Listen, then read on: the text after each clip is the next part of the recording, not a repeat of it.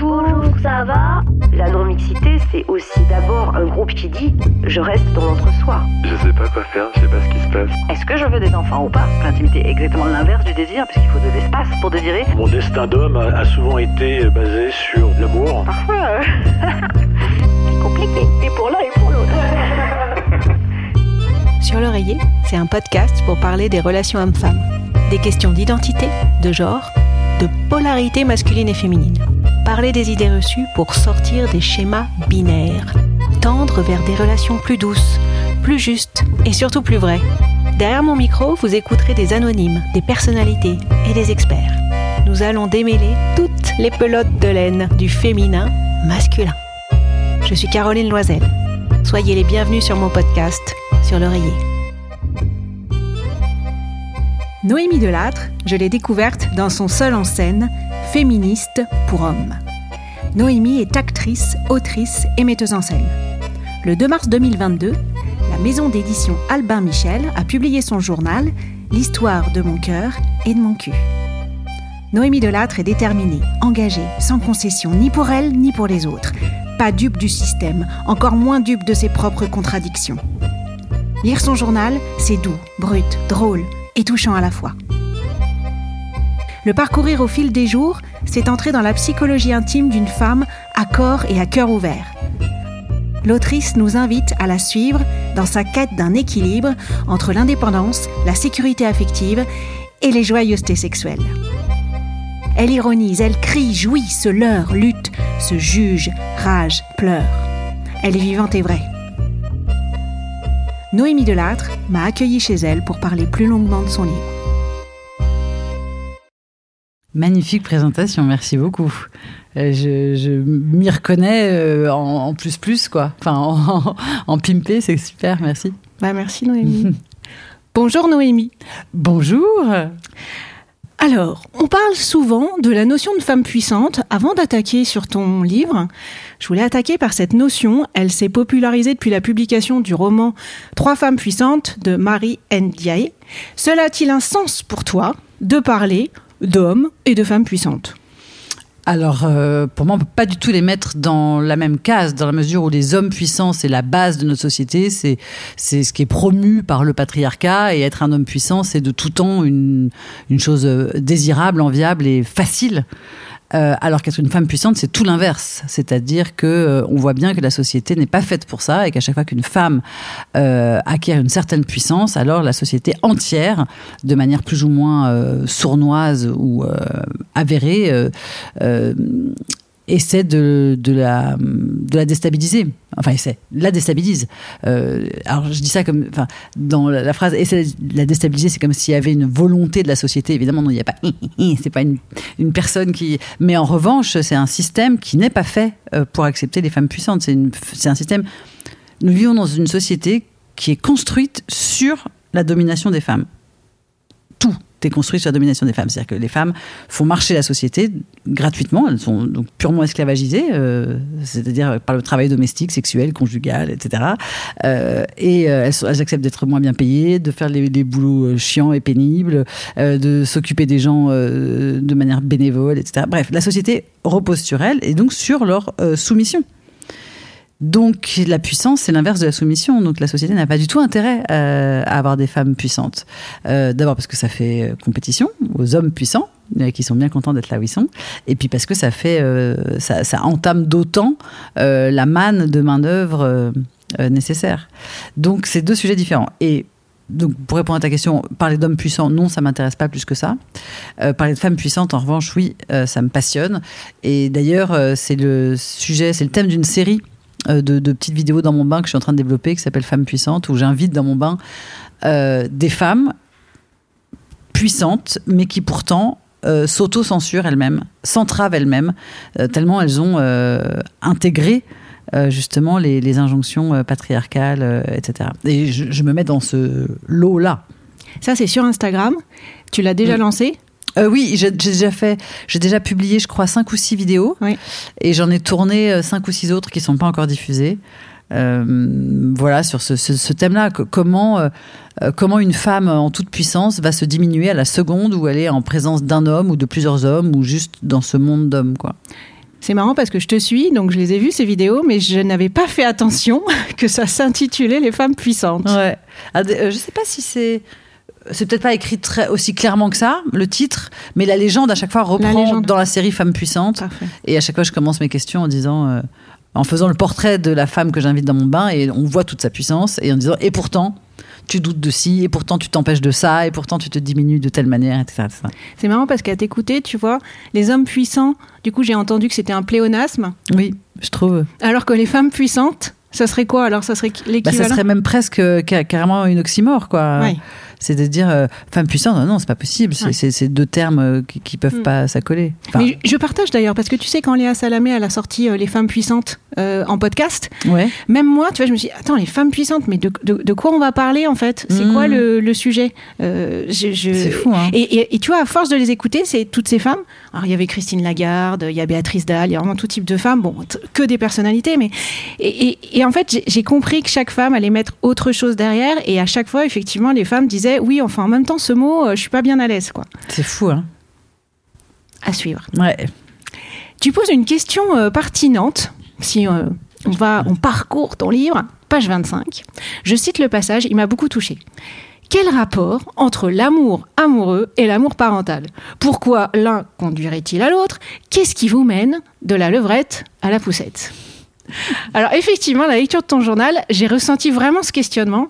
As-tu aujourd'hui, parce que ça fait déjà un petit peu de temps que tu as terminé l'écriture d'un livre, euh, As-tu aujourd'hui une réponse tranchée et définitive d'une sorte d'idéal de compagnonnage homme-femme ou la question se pose-t-elle autrement? Euh, alors, très bonne question, parce qu'effectivement, la question se pose autrement, je pense. Euh, que je suis. bah, globalement, j'essaye d'avoir toujours une pensée en mouvement, donc faite de questions plutôt que de réponses. Euh, et donc, sur ce sujet comme sur les autres, j'essaye de ne pas apporter de réponse, surtout. Euh, mais en tout cas. Clairement, euh, parfois le fait de ne pas avoir de réponse aussi, euh, euh, bah, du coup, engramme la question comme, un vrai paradoxe. C'est-à-dire que je, pense qu'effectivement, on se trompe complètement en, en- avec cette, notion de couple moderne que, euh, où on imagine que la même personne euh, va, pouvoir être un, coparent formidable, un amant ou une maîtresse merveilleuse, euh, avec qui on va pouvoir vivre, s'entendre, être intime, mais tout en conservant le désir, sachant que l'intimité est exactement l'inverse du désir, puisqu'il faut de l'espace pour désirer. L'intimité est l'inverse de l'espace. Donc ce sont deux notions qui ne sont pas censées euh, s'accorder. Euh, et je, pense qu'on fait vraiment fausse route à essayer de faire tout ça. Euh, et d'abord, d'ailleurs, c'est un- c'est une notion, un concept très extrêmement récent. Euh, avant, le couple, c'était pas le couple, c'était la famille, c'était le foyer. Et puis après, on allait avoir des histoires d'amour à côté, ailleurs, on baisait ailleurs ou pas d'ailleurs. Mais bon, mais voilà, je, pense que c'est, je, nous engage vraiment tous et toutes à re-questionner euh, nos désirs euh, un par un, en les séparant. Est-ce que je veux un enfant ou pas? Euh, Si oui, est-ce que c'est avec cette personne ou pas? Est-ce que cette personne avec qui je fais un enfant, c'est aussi cette une personne que, que je désire? Parce que c'est pas forcément le cas. Quel rapport entre la levrette et la poussette? Enfin, je veux dire, moi, je me souviens très bien d'un, ami avec qui on a eu un projet de, de- d'enfant, et je trouvais que ça aurait été un, un, un coparent formidable. J'aurais adoré élever un enfant avec lui, mais euh, d'abord, il était gay, euh, et puis j'avais aucun désir pour lui. Enfin, je veux dire, ça n'a pas de lien. Et en revanche, il y a des mecs qui m'ont envoyé au plafond euh, grimper au rideau, et même pas en rêve, j'aurais mis un enfant entre leurs pattes. Donc, il n'y a pas de rapport entre les deux. Il ne devrait pas y en avoir. Et puis, donc, la, parentalité, la sexualité, et puis il y a aussi un troisième volet qui est euh, le quotidien, la vie en commun, la complicité, la confiance, etc. Et qui peut, euh, et qui peut ne se trouver dans aucune de ces deux personnes. Enfin, on peut, on peut encore une fois euh, faire la toupie japonaise avec grand plaisir sans avoir aucune relation de confiance. euh, Enfin, quoi que si, il faut quand même avoir un minimum de confiance dans ses partenaires sexuels. Mais enfin, bref, t'as compris? Oui. le principe, quoi. Donc, je pense vraiment que qu'il n'y a pas de lien entre les deux, qu'il ne devrait pas y en avoir, et que et que c'est notre responsabilité à, à tous de, de vraiment se poser cette question-là, quoi. Et que peut-être s'il y en a un, c'est une chance, mais ne Oui. pas partir de l'hypothèse que tous ces rôles euh, peuvent se retrouver dans la même personne. Tout à fait, parce qu'effectivement, bah, évidemment que ça arrive. Bien sûr, ça arrive euh, p- plein de fois. Mais tu as tout à fait raison de ne pas partir de ce principe de base. C'est c'est une chance si ça arrive, mais il faut pas parier dessus. Alors, à regarder mon fils qui a déjà bientôt 18 ans, et quand je le vois euh, dans ses relations, il y a une chose que j'ai compris, c'est que versus moi ce que j'ai vécu, il s'interroge sur le fait de se dire c'est pas parce qu'on s'est embrassé que ça y est on est en couple. Génial. Donc il y a une communication et c'est dans dans son alors dans son entourage c'est aussi comme ça. Et voilà ils, se le disent quoi. Génial. Donc même tu vois cet été il a eu une histoire mais ils se sont dit dès le début que c'était une histoire d'été. J'adore. Tu vois, alors je sais pas si c'est euh, euh, un être exceptionnel avec son clan autour, parce que j'ai bien vu aussi que dans sa tribu, il fonctionnait comme ça. Bon, je me dis, bah déjà, on a fait quelque chose de nouveau en tous les cas, parce que Ouais, à mon je crois époque, pas que ce soit euh, que lui. J'ai vraiment, enfin, j'ai- j'entends beaucoup. euh, je, je- je rencontre beaucoup de jeunes euh, parce que je vais faire des, des conférences dans les collèges, les lycées, etc. Donc je discute. Et puis je suis très suivie sur les réseaux sociaux par des jeunes en fait. aussi. Ouais, ouais, ils sont très jeunes en fait. euh, et donc j'échange, enfin elles, c'est souvent des femmes, et j'échange beaucoup. Et, et j'ai vraiment l'impression que, que cette génération a fait des progrès, mais monumentaux, justement sur les questions d'orientation sexuelle, sur les questions de conjugalité, sur les questions d'identité de genre, sur toutes ces questions-là où vraiment, euh, d'abord ce sont des questions, alors que à notre époque ça n'en était même pas. Euh, et que ça fait partie, enfin que c'est sur le tapis, quoi, c'est présent, c'est quelque chose dont on, dont on parle, quoi. Ouais, c'est comme s'ils avaient gardé les ingrédients, mais il y a, y a plus seulement une seule recette. Et c'est génial. Donc ils les, ils- Exactement. ils- ils- et ils arrivent à en parler. Je trouve ça bon. C'est marrant que tu fasses le même constat. Dans ton journal, ton ami Virgile te dit qu'en tant qu'homme, il a envie de se sentir chevalier, qui doit mériter une femme, qu'elle soit inaccessible, dure à avoir. Ce virginal, il me parle un peu. il y a des clones autour de moi. Euh, bon, si vous n'êtes pas d'accord en nous écoutant, euh, vous, me le- vous nous le direz en MP ou sur Instagram. Mais prenons une femme. Elles te disent quoi de leurs envies, tes amis Euh, ben c'est ça en fait. C'est que malheureusement mes amis me ressemblent, je ressemble à mes amis et on a beau être euh, déconstruite comme on dit aujourd'hui, on a beau euh, rechercher notre épanouissement personnel, la liberté, on a beau être engagé pour notre liberté.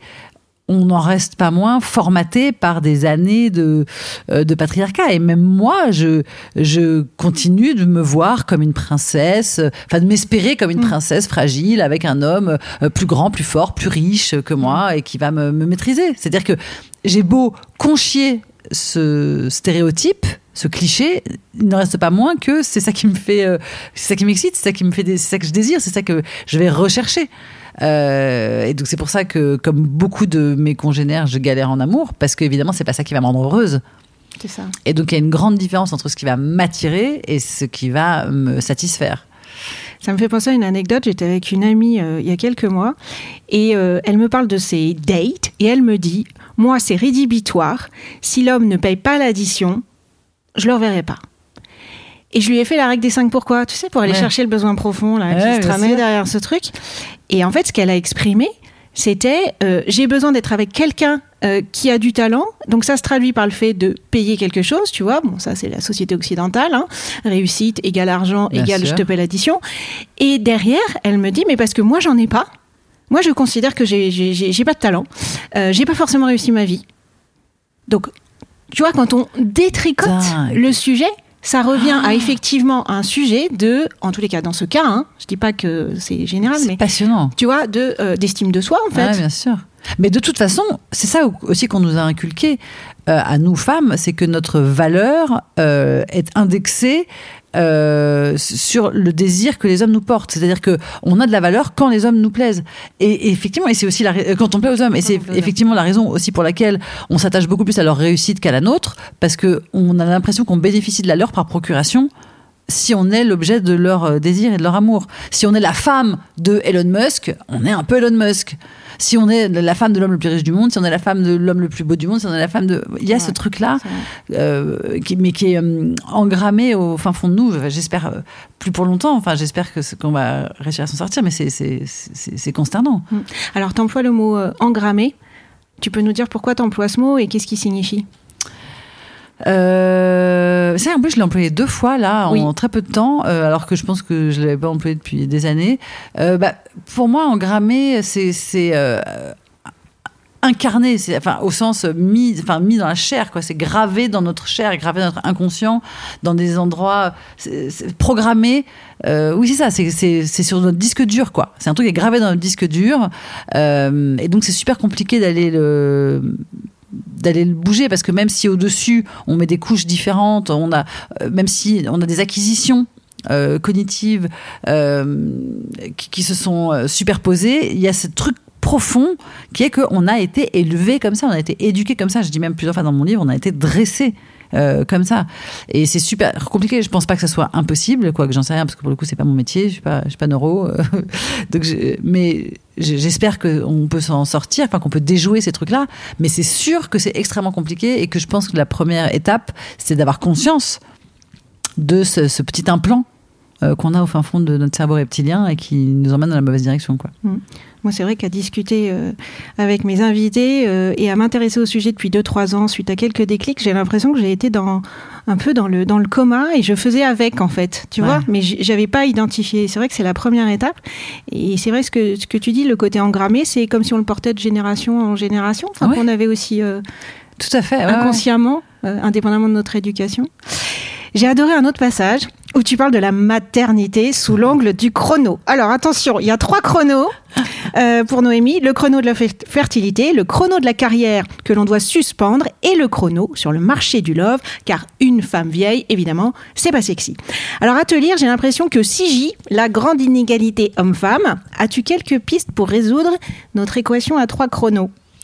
Euh, non, euh, vraiment, j'ai pas de piste du tout parce que pour le coup, ça c'est la pointe de l'iceberg. C'est-à-dire que c'est vraiment la conséquence des conséquences des conséquences. Enfin, ça fait partie des, euh, des dizaines de, de, de micro-conséquences. Enfin, c'est plus qu'une micro, c'est quand même une grosse conséquence, mais euh, qui viennent du sexisme, enfin, qui viennent de, de, de- de- des grosses inégalités hommes-femmes. voilà. C'est-à-dire que l'inégalité homme-femme de base fait qu'effectivement, un homme qui vieillit, il est mûr, une femme qui vieillit, elle est moche, un- une femme qui. Enfin, voilà. Il y a tout un tas d'inégalités. D'abord, il y en a, il y a des inégalités euh, biologiques. euh, voilà, mais s'il n'y avait que ça, euh, ça irait très bien. C'est juste qu'elles sont relayées par tout un tas d'inégalités sociales, voilà, qui, qui, qui nous foutent dedans. Donc, non, non, j'ai pas pas de solution pour cette euh, épi-conséquence, quoi. Euh, il- je pense qu'il faut vraiment voir le problème à la base. Oui, parce que c'est vrai que moi, ce qui m'a marqué dans ce que tu dis, c'est ces trois chronos différents. Moi, j'avais bien sûr en tête euh, chrono de la fertilité, un peu de la carrière, Mm. mais j'avais pas en tête, en plus, l'autre chrono qui est en parallèle de ta vie de femme, en fait. Mais bien sûr. Donc maintenant, j'en ai plus conscience. Je vais Ouais. avoir, euh, un jour 50 ans, je m'en rapproche. Bah, voilà, avant 40 ans, tu, Non, tu te. tu prends pas le Et concept. euh, alors que tu pourrais, parce qu'en fait, cette inégalité sur le marché du love, je me suis rendu compte qu'elle est euh, indépendante de l'âge. Enfin, elle, existe de toute façon. Enfin, regarde autour de toi, que ce soit dans ta vie, que ce soit euh, dans les magazines, euh, enfin les, célébrités, ou que ce soit les personnages de fiction. tu verras que, alors j'avance un chiffre au pif, hein, j'ai pas fait de- d'études, mais je, je, je pense pas être très loin du compte en te disant entre 75 et 80 des couples que tu verras, des couples hétéros que tu verras n'importe où, euh, seront totalement déséquilibrés euh, en défaveur de la femme. C'est-à-dire que la femme sera toujours euh, euh, plus, belle, plus jeune, euh, plus sympa, euh, plus agréable, euh, parfois plus intelligente, plus cultivée, plus euh, euh, et surtout euh, elle fera plus d'efforts. C'est-à-dire tu verras une nana qui, euh, euh, tu vois, qui s'est sapée ou qui s'est maquillée euh, ou qui fait Ouais. l'effort d'être polie, d'être gentille, d'être drôle, et un gars avec des cacadieux euh, et des baskets, à moitié chauve avec un- une bedaine, qui est même pas forcément ni très malin ni très gentil, et, et- et voilà, et le couple roule ma poule quoi. Et il y a pas de, on se pose pas la question. Alors qu'à chaque fois que tu vois l'inverse, tu te dis, oh, mais qu'est-ce qu'il lui trouve? Mhm. C'est-à-dire qu'à chaque fois que tu vois un mec avec une nana qui a l'air moins bien que lui, tu- la question se pose. Dans Oui, le sens puis- jamais. Ouais, puis on dira peut-être plus facilement d'une femme qu'elle se néglige. Un homme, on le dira moins. Hein. Bah non, jamais. Dis pas trop. Oui, il faut vraiment qu'il soit Oui, dégueulasse. vraiment, faudrait voir. Là, Voilà. le niveau. euh, C'est ça, c'est un clodo. Très, très bas. Sinon, euh, non, bien sûr. Il y a un sujet qui m'a marqué dans la saison 1 de mon podcast, c'est que euh, j'ai interrogé les femmes et, et j'avais pas une question spécifique sur le corps. Et malgré tout, le sujet revenait tout le temps. Un complexe par rapport au, au corps. Il y a toujours une partie qui pose problème. Dans ton spectacle, il y a une scène où tu es en plein ébat et tu fais la voix off. Cette scène, elle m'a autant émue que mis euh, les larmes dans les yeux. On écoute l'extrait.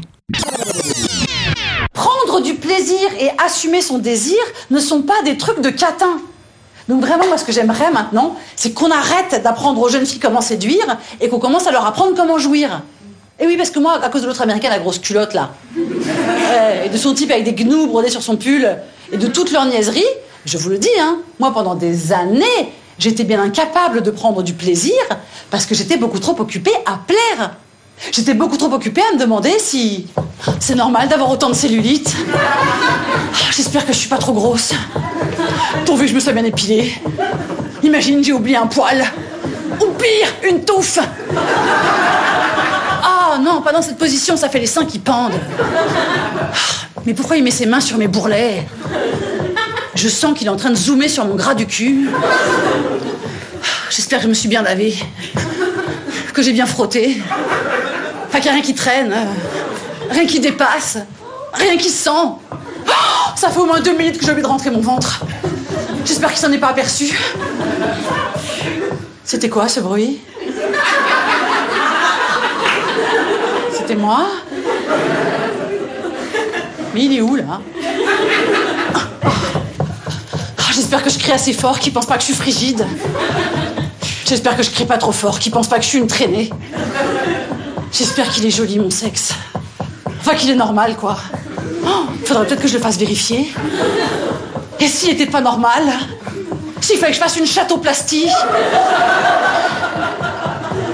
Non mais il paraît que c'est pas normal hein, de pas avoir l'anus tout blanc. Ah, bah le mien il est carrément pas tout blanc.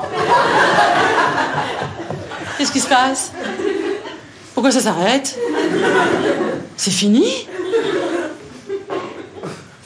Ah oui, c'est fini. Ah.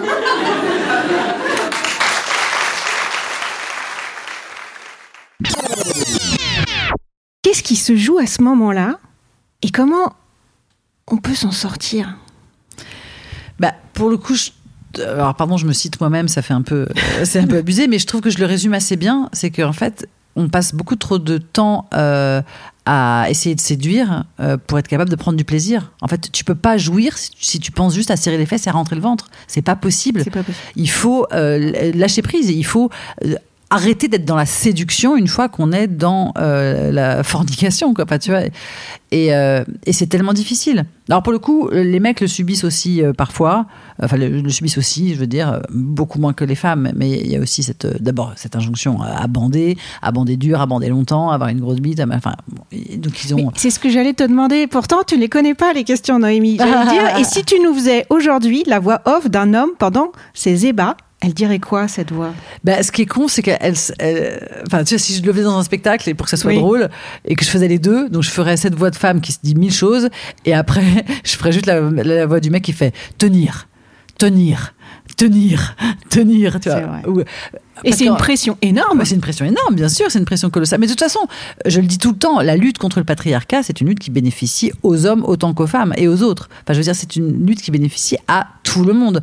Personne, euh, enfin, à part justement euh, les quelques euh, 3% de mâles blancs, cis, hétéros, euh, sans handicap, euh, sans calvitie et sans bedaine, euh, qui, qui peuplent la Terre, euh, le patriarcat ne, ne fait de bien à personne. Et même ces gens-là, euh, je suis sûr qu'ils seraient contents s'ils pouvaient se détendre un peu et pas être, au- et pas être assignés à un comportement, au comportement de leur genre, quoi. Ouais, donc ça bénéficie à personne. Enfin, tout le monde y perd. Tout le monde y perd. Ouais. Tu relates beaucoup de tes rencontres, des plus courtes aux plus longues, des plus sensuelles aux plus insensibles.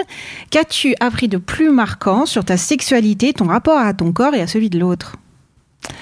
Euh, ah bah c'est vraiment c'est, j'ai- c'est cette, cette révélation euh, énorme dont je parle dans le livre. C'est le jour où j'ai compris que ça faisait 40 ans euh, que je faisais l'amour avec plein de gens, dans plein de situations, etc., sans jamais, une seule fois, m'être préoccupé de mon plaisir. Jamais. Jamais. Jamais. C'est-à-dire que j'ai, je, me- j'ai- je me suis rendu compte à 40 ans, ou même plus, j'avais, je sais pas quel âge j'avais, 41, 42, je me suis rendu compte que, en, et puis j'avais, j'ai, en 30 ans de baise, parce que pour le coup j'ai commencé très tôt, euh, je ne m'étais jamais posé la question de mon plaisir. Jamais. Je n'étais jamais entrée dans une relation sexuelle en me disant Ah, cool, je vais jouir. Cool, je vais kiffer. Non, ça a toujours été il faut que je sois performante, il faut que je sois séduisante, il faut que je sois euh, OK, il faut que je lui plaise, il faut que je sois attentive, il faut que je sois. Enfin, j'étais toujours une petite soldate au garde à vous, euh, là pour satisfaire, quoi. Plaire et satisfaire. Plaire et satisfaire. Est-ce que ça vient de ton éducation? Je te dis ça parce que effectivement, moi, il y a une des phrases et je pensais que c'était que dans ma famille hein, qu'on la disait, dans mon Ouais. milieu à moi. Puis après, je, je me suis rendu compte qu'il y avait d'autres personnes qui avaient entendu cette phrase. Moi, on m'a beaucoup dit "Fais plaisir, sois gentille". Ouais, bah, Est-ce que sûr. toi, on te l'a dit aussi ça? Et est-ce que ça t'a marqué ou est-ce qu'il y a eu d'autres choses qui peuvent aussi expliquer ça, indépendamment du système euh, global? Non, c'est pour ça que je crois pas que ce soit les- les- je crois pas que ce soit l'éducation euh, personnelle Euh, je pense vraiment que c'est le système. Parce que moi, on m'a jamais dit cette phrase-là. Enfin, mes parents m'ont jamais dit cette phrase-là. Et pourtant, c'est une phrase que j'ai complètement intégrée. Donc, ça veut dire que la société Oui. entière a dû me la dire tous les jours. Parce que soit, euh, soit gentil fait plaisir. euh, j'ai l'impression que j'ai entendu mille fois. Et je sais que ni mon père ni ma mère ne m'ont jamais dit ça. Donc, euh, donc non, je, je pense vraiment que c'est un, oui, un, formatage genré, quoi. Ouais. Et inconscient, qu'on porte. Ouais. C'est marrant parce que si on reste sur le sujet euh, à l'horizontale, ouais. je trouve que, sauf exception, euh, j'adore le conte de Macha Explique, mais à part Macha Explique, il y en a sûrement d'autres, mais celui-ci, je le suis, le débat sur les ébats construit autour d'une vision, et construit autour d'une vision binaire, dominant-dominé. Comment on pourrait parler autrement Que ce soit, euh, tu vois, le mec qui est dominant ou la femme qui, qui- qui est dominante, enfin, à la limite, peu importe, mais je trouve qu'on on réduit beaucoup la sexualité à dominant-dominé. Est-ce qu'il n'y a pas une autre clé d'entrée euh, qui pourrait nous aider? Alors, je pense que je suis pas la bonne personne parce que c'est un sujet, c'est hyper intéressant ta question. euh, J'aimerais bien me la poser, mais justement, j'aimerais bien la poser à quelqu'un dont c'est le, tu vois, qui s'est penché sur ces questions-là, ce qui est pas mon cas. Euh, j'ai j'ai pas assez réfléchi pour te faire une réponse intelligente, euh, mais je sais qu'il y a, ouais, il y a plein de comptes Instagram qui sont très chouettes. Slow Sex, Love Life, qui est super. euh, les, pas les camionneuses, les, ah, j'ai un trou, les 1 euse chahuteuse, voilà, euh, gang du clito, tout ça. Il y a- plein, il y a plein de, euh, même Camille de Je m'en bats le clito qui fait, qui réfléchit beaucoup sur la sexualité des ados et tout. Enfin, il y a plein de nanas super euh, qui, qui proposent des réflexions vraiment de déconstruction sur une sexualité nouvelle, tu vois, et différente et, et justement libérée de ces rapports de force. Et, et voilà, je pense que c'est ces personnes qu'il faut interroger plus que moi. Bah, j'irai. Très bonne, très bonne euh, idée. Tu es très engagé aussi dans l'écriture euh, inclusive et le fait de correctement genrer notamment les métiers. Dans ton livre, tu cites Eliane Viennot qui a énormément documenté le sujet. Elle dit La langue française n'est pas née sexiste, elle l'est devenue. On l'a souvent oublié, je peux te le dire, hein, en discutant avec euh, des hommes notamment. J'ai vu ta vidéo récente sur ces femmes écrivaines qui refusent de mettre un E à hauteur et encore moins d'être nommées autrices. Dans Argumentaire soutenu, mais sans les condamner, tu démontres l'absurdité de ce refus. Quand tu leur parles en direct à ces femmes, qu'est-ce qu'elles te disent? Pourquoi elles ne veulent pas Euh, alors, le truc de fond euh, qui revient très souvent, c'est Ah, vous n'avez pas d'autres combats? Ah oui. Voilà. Euh, alors, déjà, Mm. je pense que 9 fois sur 10, si tu pour- de- demandes à la, à la personne qui te dit ça, ah bon, mais toi, tu fais quoi? Comme Bon, combat bah, La personne, à part se gratter les couilles, ne fait rien. Donc, déjà, ferme ta gueule. Euh, et puis surtout, euh, l'un n'empêche pas l'autre. Enfin, je, je Mm. peux euh, voilà, faire de la danse et du ski, euh, aimer les salsifis et le chocolat. Enfin, je- à quel moment je suis censée être monotache et monomaniaque Euh, Voilà. Et par ailleurs, moi, ma théorie, c'est que c'est le combat primordial. Il n'y a pas de combat plus important. C'est-à-dire que je pense que euh, lutter contre euh, les inégalités salariales d'un côté, euh, les violences gynécologiques d'un autre, le harcèlement dans la rue, le viol, lutter contre tous ces problèmes comme s'ils étaient distincts les uns des autres, c'est comme aller dévisser chaque ampoule dans un immeuble au lieu d'aller au disjoncteur. Voilà. Et je pense que le disjoncteur, c'est image. le, elle est parfaite, tu vois. C'est un système Le aussi. système. C'est le disjoncteur, Mm. c'est le sexisme. Si, si tu déverrouilles le sexisme, alors tu n'as plus euh, Mm. des problèmes de machin, tu n'as plus, tu Mm. n'as plus ces problèmes-là. Donc toutes les portes d'entrée sont bonnes. Toutes les ampoules euh, à dévisser seraient bonnes en fait. Pour dévisser le système. surtout- exactement. Et, mais surtout, allons, allons à la base. Et tu ne peux pas penser un monde non sexiste avec, des, avec une langue sexiste. Ça, ça- ça n'est pas possible. Ça n'est pas possible. Euh, tu, ne peux pas penser un sentiment qui qui n'existe pas, qui n'a pas de mots. Tu peux pas euh, penser un concept qui n'a pas de mots. Tu peux pas penser un métier qui ne se. Tu, tu ne peux pas. En fait, c'est. Je comprends même pas que des gens puissent dire le contraire. C'est toutes les études du monde, euh, que ce soit en linguistique, euh, en, en Il n'y a pas de doute là-dessus. Je veux dire, ce n'est pas moi qui l'ai inventé. Donc c'est voilà. Donc ça c'est le premier truc. Euh, et puis après, je crois beaucoup que certaines femmes dont c'est le métier, certaines femmes de pouvoir et non pas des femmes puissantes, c'est pas la même chose, euh, en ont tellement chié pour euh, arriver là euh, qu'il y a un mélange d'aigreur un peu mesquine. Genre, c'est bon, moi j'en ai chié pour arriver là, je vais pas faciliter le terrain aux, copines derrière. Tu vois, il y a, y a un peu de ça. Il y a aussi un mélange du fait que, en fait, elles ont dû faire tellement de sacrifices et de compromis pour en arriver là qu'elles ont fini par oublier euh, la vérité de qui elles sont, de ce qu'elles veulent et de leur combat. Euh, parce qu'elles ont fait trop, elles se sont trop, trop compromises, quoi. Euh, Et aussi, un troisième truc qui est, qui est aussi un peu mesquin, qui est euh, je veux pas perdre ma place. Je veux rester adoubé, validé par le pouvoir, et le pouvoir, c'est les hommes. Les hommes. Donc, euh, si les hommes disent qu'il faut dire auteur euh, sans eux, eh ben, je vais dire auteur sans eux parce que je veux continuer à pouvoir l'être, quoi. Donc, c'est vraiment pour moi de la collaboration, euh, enfin au sens collabo, ouais. tu vois, pur et dur. Je rajouterais peut-être un truc parce que il s'avère que j'ai écrit un livre côté professionnel euh, en 2020 et la question s'est posée, tu vois, Ouais. mettre auteur et auteur. Mon co-auteur, euh, qui est un homme, me l'a demandé. Moi, j'y avais même pas pensé, tu vois. Euh, et donc, je dis non, bon, alors mettons un E, tu vois. Et déjà, mettre un E, j'étais pas hyper. Ouais. et pour être très honnête, avec le recul, en fait, c'est ce que tu as dit tout à l'heure, c'est-à-dire, en fait, j'avais l'impression d'être plus valorisée de pas mettre le E, parce que du coup, c'était auteur comme un homme, comme tu as dit tout à l'heure, tu ça, vois, Exactement. quand tu es la femme d'Elon Musk. Voilà, bon, c'est intéressant. Mais je te rassure, hein, moi, mon premier livre euh, sorti chez Flammarion, euh, je me suis décrite moi-même comme auteur, sans eux. Euh, mon, comment dire, mon, l'adresse, j'ai créé une adresse mail spéciale pour le boulot. Je l'ai appelée tous féministes. Donc tous, enfin, euh, je veux dire, euh, même euh, pire, le, le fameux bouquin chez Flammarion, le premier, il, co- il commence, c'est à tous ceux que ça intéresse. Tu te rends compte? Mm. Donc, alors, il date de 2016, mais euh, 2015 même, je crois. Je l'ai écrit en 2015, ouais. Mais euh, tu vois, il n'y a pas si longtemps que ça, et j'étais, euh, j'avais aucune conscience de ces choses-là. Mais après, c'est de plus en plus, c'est-à-dire comme une fois que tu as déverrouillé le truc, c'est maintenant, en fait, ça me heurte l'oreille, Oui, mais c'est comme ça. une faute de français. Vraiment. vrai. Quand j'entends euh, Mm. une femme dire euh, euh, oui, bah, je, je suis directeur d'agence, tu vois, je- ça me vraiment, Mm. Ouais, j'ai presque envie de rire, genre, ah, ah, Ouais. tu vois, comme c'est- une coquille, quoi. Ouais, c'est comme, le- tu sais, les, moi, c'est les offres d'emploi, tu sais, le recrutement. Tu vois, quand je vois développeur, bah, en fait, vous voulez un développeur, vous voulez pas une développeuse? Enfin, comment ça se passe? comment ça- mais évidemment. Parce que ça coûte pas plus, hein, c'est pas payé au nombre de mots, l'annonce, en fait. hein. Dingue. Et c'est vrai que maintenant, ça me choque, mais ça, ça ne me choquait pas il y a 5 ans, 10 ans. euh. Là, je viens de recevoir un courrier. Donc, tous- les courriers professionnels que je reçois, évidemment, sont masculins, tous. Donc, je suis auteur, je suis metteur en scène, je suis. euh, Enfin, bon, ça, ça me rend folle. Surtout que c'est que des gens qui me demandent des thunes, hein, quand même. Euh, voilà. Et donc là, je reçois un mail de l'URSSAF euh, pour les artistes auteurs, machin, etc. Et. Et ce mail me dit euh, votre avis compte, on veut savoir euh, ce que vous pensez de nos courriers et de la manière dont on s'adresse à vous. Je Ah, bah, ça Ah, tombe bien. bah super, je vais leur répondre pour leur dire ça. Je clique sur le questionnaire et le questionnaire commence par Vous êtes euh, auteur, agriculteur, euh, machin, etc. Tout au masculin. Tout au masculin. Donc là, leur envoie un mail. Bah, En fait, allez bien vous faire niquer, quoi. Parce que je peux Je pas répondrai à répondre. vos questions quand vous vous adresserez à moi. C'est la moitié de l'humanité. Mm. Bande de cons. Mm. Ça me rend folle. Je vois. Mais c'est un vrai combat. Euh, Je te, je te lis l'extrait d'une interview de Victoire Toyon qui est parue l'été 2021 dans le magazine Paulette. Elle parle de l'apprentissage et de la performance du genre. Cette phrase, elle m'a vraiment marquée. Elle est un petit peu longue, mais elle est intéressante. Les hommes apprennent à faire semblant de ne pas comprendre ce que ressentent les autres, à ne pas s'intéresser aux sentiments. Quand les femmes, elles, apprennent à faire semblant qu'elles n'ont pas de désir propre, qu'elles donnent tout pour les autres et s'accommodent de ces sacrifices. Il n'y a pas d'authenticité relationnelle possible. Dans ton journal, tu es horrifié par le temps que tu passes à décoder ce que les mecs ne disent pas, car ils ne savent pas qui ils sont et ce qu'il leur faut. Ça, c'est une hypothèse que tu poses. Qu'est-ce que tu as changé chez toi pour faire changer tes interlocuteurs masculins? En bref, si tu as des bons plans, nous sommes preneuses. Alors déjà, je suis hyper d'accord avec, le- enfin, c'est même pas d'accord. Enfin, la phrase de, de Victoire, de Victoire est, formidable.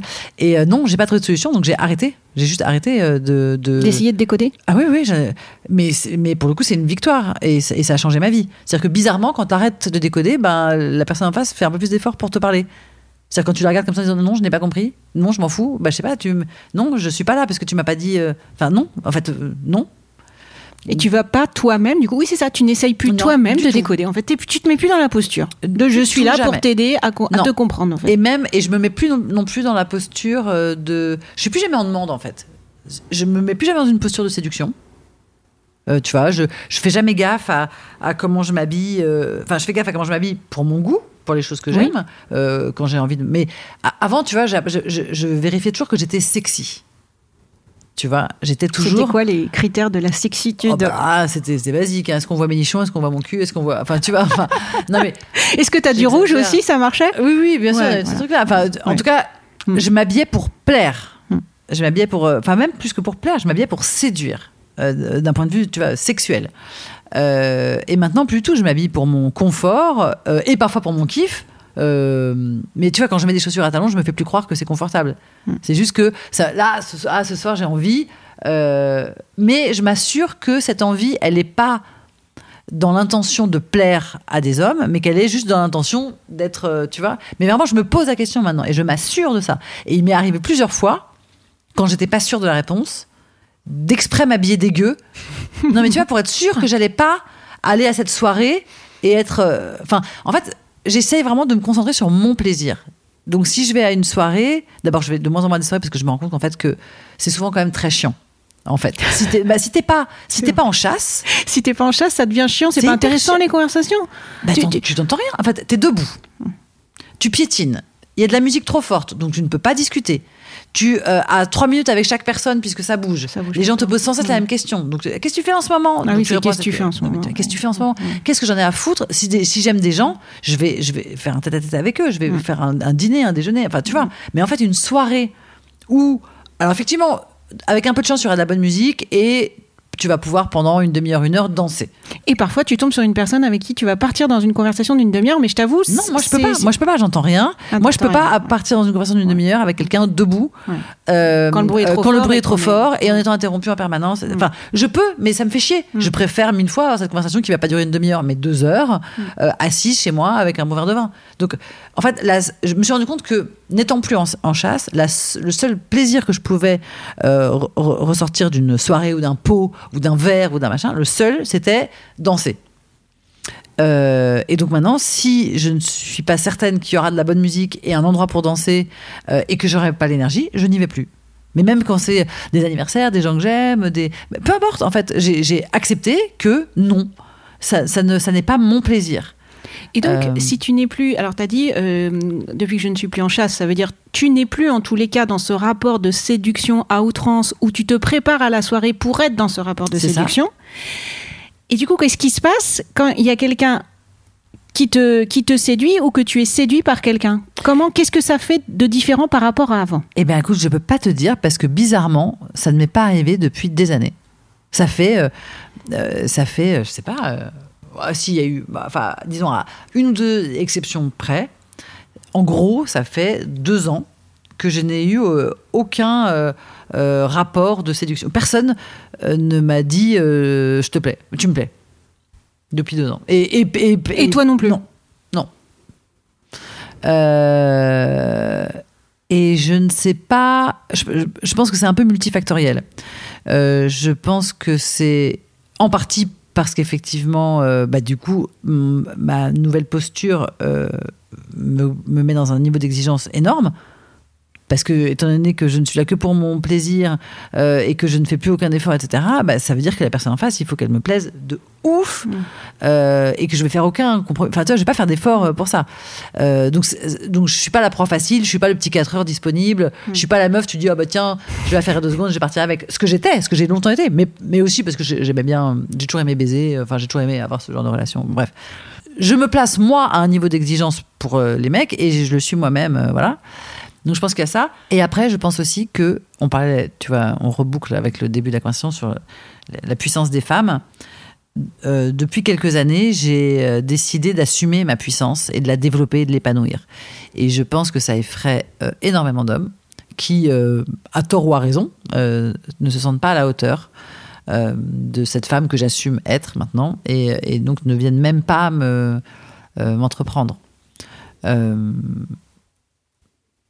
Ça. Et encore un autre facteur qui est que cette femme que je suis devenue, bah, il y a plein d'hommes à qui elle plaît pas.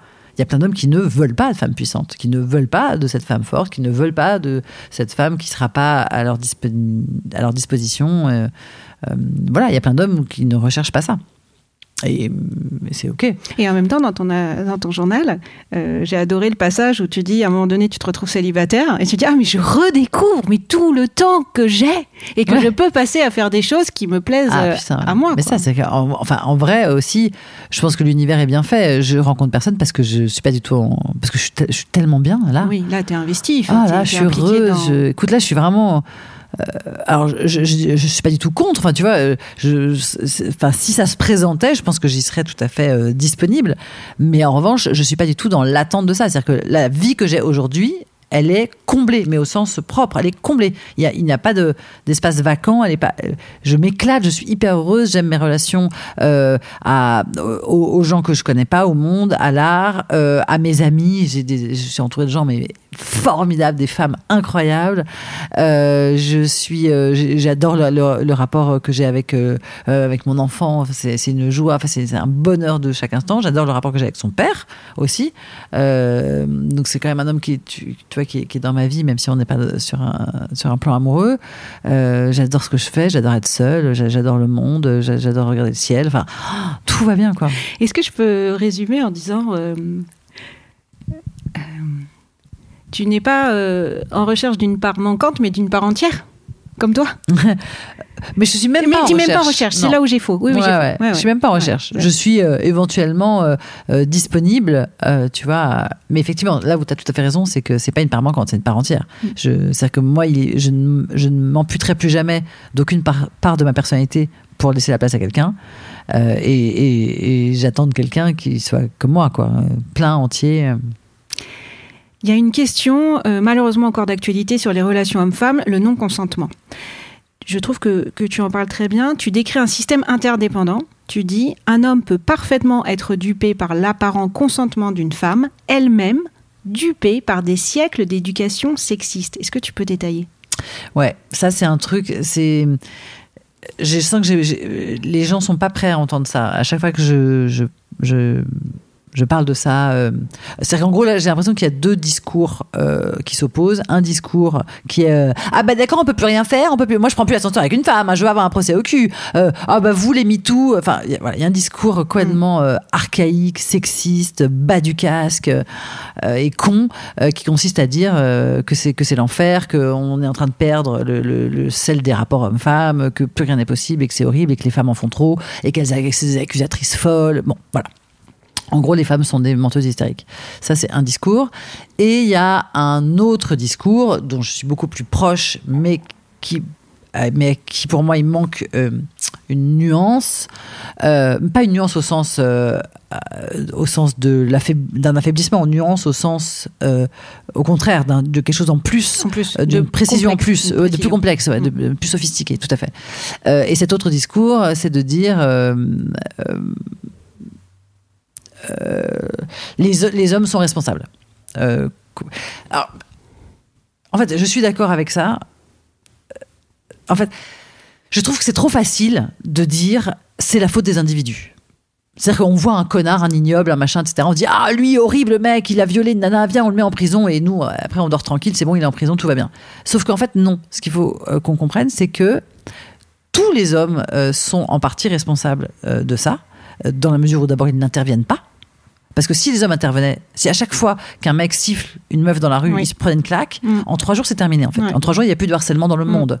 Et les hommes, et si les hommes et les femmes même aussi. Les non mais là je te parle des hommes, parce que juste ça, enfin tu vois, parce que C'est quand même, enfin pardon, mais moi en tant que blanche, Mm. j'estime que c'est mon devoir. Plus que les personnes non blanches, de lutter contre le racisme. Mm. Je m'estime co-responsable Oui. du racisme en tant que je, je bénéficie de ces privilèges de blanc. Euh, je- donc je suis désolée. Euh, C'est la classe des hommes qui est euh, responsable à 98% des agressions sur les femmes. C'est- aux hommes de s'en sentir un- responsables avant nous, quoi. Enfin, Oui, je tu vois. veux dire. Ouais, ouais, je comprends. Et puis en plus, on parle de force physique, etc. Je te, te dis, si à chaque fois qu'un homme siffle, il se prend une claque du gars qui passe à côté, en trois jours, c'est terminé. C'est clair. Donc, euh, donc il faut, il faut, il faut pas nier ça. Euh, mais surtout, l'idée, c'est que c'est vraiment un, système, c'est-à-dire que nous avons été, euh, comme je te dis, moi j'ai passé 40, enfin 30 ans à faire du sexe sans me préoccuper de mon euh, plaisir. Euh, Aujourd'hui, en fait, il y a plein de mecs que je pourrais mettre en tôle. Et ça serait dégueulasse parce qu'en fait, je leur ai menti. Mais je leur ai menti en me mentant à moi-même. Je pensais vraiment que j'adorais me faire. euh, euh, je pensais vraiment qu'à 15 ans, euh, j'adorais coucher avec ce mec de 35 ans qui m'attrapait par les cheveux et qui me traitait de salope en me mettant des claques sur les fesses. Je le pensais vraiment. Sauf que bien sûr que non. Et que ça m'a traumatisé et que ça m'a. Donc, c'est l'idée que c'est. Enfin, je reviens toujours même, c'est le système. Mm. Nous vivons dans un système qui euh, produit la culture du viol, qui produit euh, l'agression des femmes, qui produit euh, la, la soumission, la domination des femmes par les hommes. Et c'est ce système qu'on doit traquer partout. Et donc, c'est ce système qui, à la fois, nous rend tous et toutes absolument responsables. Tous et toutes, c'est pas euh, euh, une pauvre victime et, et un horrible connard, c'est tous et toutes nous sommes responsables de ça. Et à la fois, à l'inverse, qui, je trouve, devrait nous déresponsabiliser, enfin pas déresponsabiliser, mais déculpabiliser euh, les hommes. C'est-à-dire que quand effectivement euh, cet homme a pas compris qu'elle avait dit non et est allé trop loin, elle, elle peut dire vrai en disant il est allé trop loin, j'ai souffert, j'ai été violée, et elle doit être entendue en tant que victime d'avoir été violée ou agressée sexuellement.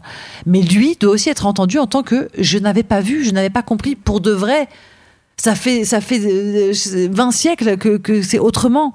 Euh, j'ai été élevée comme ça, elle a été élevée comme ça. Elle m'a pas donné des. Enfin, on doit pouvoir entendre ça aussi. Je, je, trouve que c'est vraiment important.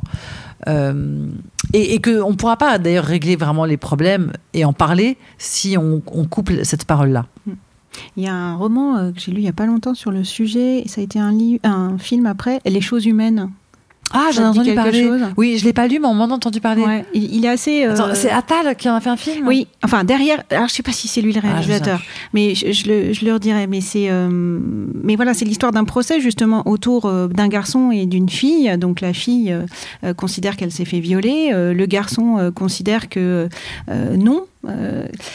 En même temps, elle a jamais dit euh, vraiment non, mais on voit toute la complexité en fait. Ouais, c'est ça. Génial. Tu rentres vraiment dans la psychologie, tu vois, euh, du, euh, et, et tu rentres aussi dans la psychologie de la société autour. Hein. Bien Donc, sûr. euh, des parents, euh, des journalistes, euh, du juge et des jurés. C'est- passionnant. La page 169, Ouais. c'est ma page préférée de ton journal. c'est celle du 21 avril 2021. Tu parles de la pression viriliste qui dessert autant les femmes que les hommes. Et là, tu nous parles de plusieurs récits. Quel récit doit-on déconstruire là tout de suite maintenant pour se retrouver? Tu parles du fameux récit, euh, la petite graine, Ouais, euh, tu vois Le spermatozoïde Ouais. vaillant. Est-ce que tu peux nous en reparler? Parce que ça aussi, pour moi, ça a été une révélation il y a deux ans, et je crois que c'était dans le- Les couilles sur la table de Victor Ouais.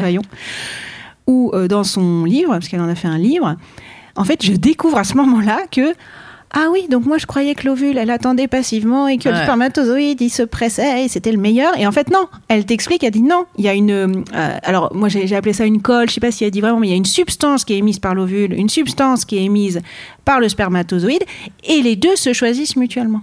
Et c'est ce que tu nous racontes aussi Ouais, ouais, dans tout à le fait. journal. Alors moi, j'avais, j'avais même euh, compris que c'était même pas un choix mutuel, c'est que les spermatozoïdes se, enfin, euh, accouraient effectivement euh, à l'ovule et ensuite restaient euh, là, et que c'était l'ovule qui choisissait en fait le, le spermatozoïde génétiquement le plus compatible en, en- en l'absorbant, quoi. Mais donc effectivement, cette, cette mythologie. euh, euh, c'est- C'est-à-dire qu'à toutes les étapes de la procréation, on nous raconte depuis des siècles une mythologie où c'est l'homme qui est actif, l'homme euh, qui prend, qui pénètre, qui agit, qui est un preux chevalier, et la femme qui est une espèce de, truc passif, etc. Or, effectivement, donc que ce soit euh, au niveau des gamètes comme au niveau du coït, parce qu'on dit toujours, enfin, tu vois, tout le champ lexical, c'est on prend une femme, on la possède, on la met, on la monte, on la démonte, on l'entube, on la baisse, enfin, merci. Alors que euh, c'est l'exemple que je donne avec, avec mon bras, avec la circlusion. C'est-à-dire que si, tu- si tu enserres ton bras gauche avec ta main droite, par exemple, bah, et que tu regardes, tu te dis pas que ton bras pénètre ta main. Non. Non, c'est ta main qui enserre ton bras, Mm. qui circule. Il y a un mot qui s'appelle la circlusion. Euh, Et d'ailleurs, fait, on le sait, nous, en tant que femmes. Parce que si on joue bien sur notre périnée, Bah évidemment, c'est même peut-être que nous qui décidons du moment où on a envie que l'homme jouisse. Mais évidemment. Je fais, je, je fais un scoop là ou pas? Non mais Tu vois, sûr. mais on le dit pas assez ça, Non. en fait.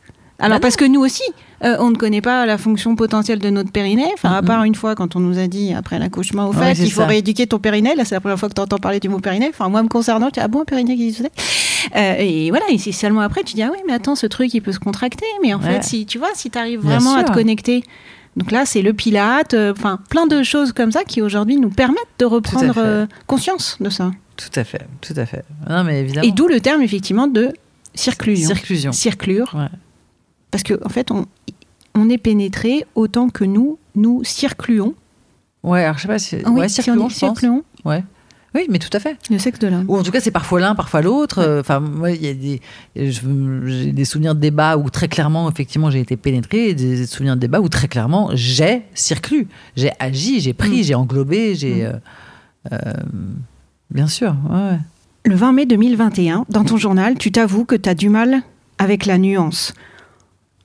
Mais finalement, c'est comme tout le monde, on a un cerveau, un problème a forcément une cause unique. Et là, tu reconnais ce jour-là que les dossiers s'empilent sur ces sujets d'hommes-femmes. Le dossier du patriarcat, le dossier du vécu de l'homme que tu as en face de toi à un moment donné, le dossier le tien et ton évolution propre, et le dossier de tes problématiques personnelles. Dans quel environnement familial es-tu né et quel impact a-t-il eu, a-t-il aujourd'hui sur qui tu es devenu aujourd'hui? Bah, alors ça, c'est une question un peu piège parce que j'ai vraiment eu un. J'ai une. Un... J'ai un parcours euh, très atypique. Euh, voilà. euh, j'ai. Enfin, j'ai un parcours très atypique. Oui, oui. bah, j'ai une maman qui était folle. j'ai été élevée par des voisins, puis par ma grand-mère, puis j'étais mise en pension à 7 ans. j'ai un papa qui était sur un autre continent, qui me vous voyait.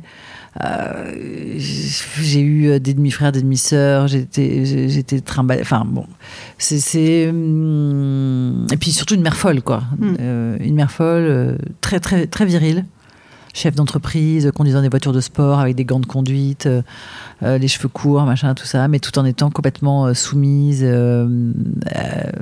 et amoureuse, transie. Enfin, donc j'ai eu des modèles euh, extrêmement contradictoires, nombreux. J'ai eu des grosses lacunes euh, affectives. Et, et j'ai eu tout un tas de, traumatismes, en fait, euh, sur lesquels je suis en train de travailler. et et certains qui ont été à l'origine de certaines de mes réflexions, et d'autres, au contraire, que j'ai découvert sur le tard grâce à mes réflexions. C'est vraiment aller dans, dans les deux sens, mais et c'était aussi d'ailleurs l'objet de ce livre, c'est de faire euh, euh, un double parcours d'une d'une introspection euh, intime et d'une introspection euh, sociale, politique, enfin euh, Oui. d'une analyse de la. T'as bien, ouais. t'as bien effectivement mélangé les deux en même temps. Merci Noémie. Avant Merci de finir, j'ai un cadeau à te remettre. Ah, Donc, je le sors. Je te laisse l'ouvrir. merci. Je te tiens le micro. Je sens que ça va me plaire. Attends, je chausse mes lunettes. Est-ce que tu l'as? Non. Ah, tant Oh. mieux déjà. Est-ce Oh, que tu vois à quoi ça fait référence ou pas? En fait, il y a eu une exposition de l'amour au Palais de la Découverte euh, en 2020.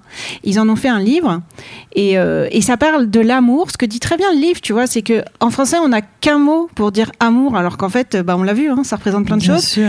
Et en fait, ça repart de la définition grecque parce qu'il y a quatre mots en fait pour dire amour euh, en grec. J'en parlais hier, je te C'est jure. vrai Hier, j'ai fait une vidéo que j'ai qui n'est pas encore postée. Ah, bah, ah oui. C'est incroyable. Ah bah oui, et donc tu vois, et donc bah, la- donc pour les auditeurs et auditrices, t'as évidemment le, le côté euh, passionnel, t'as l'amour euh, familial, euh, t'as euh, l'amitié, euh, et évidemment il va m'en manquer un, il m'en manque un, je leur dirai après.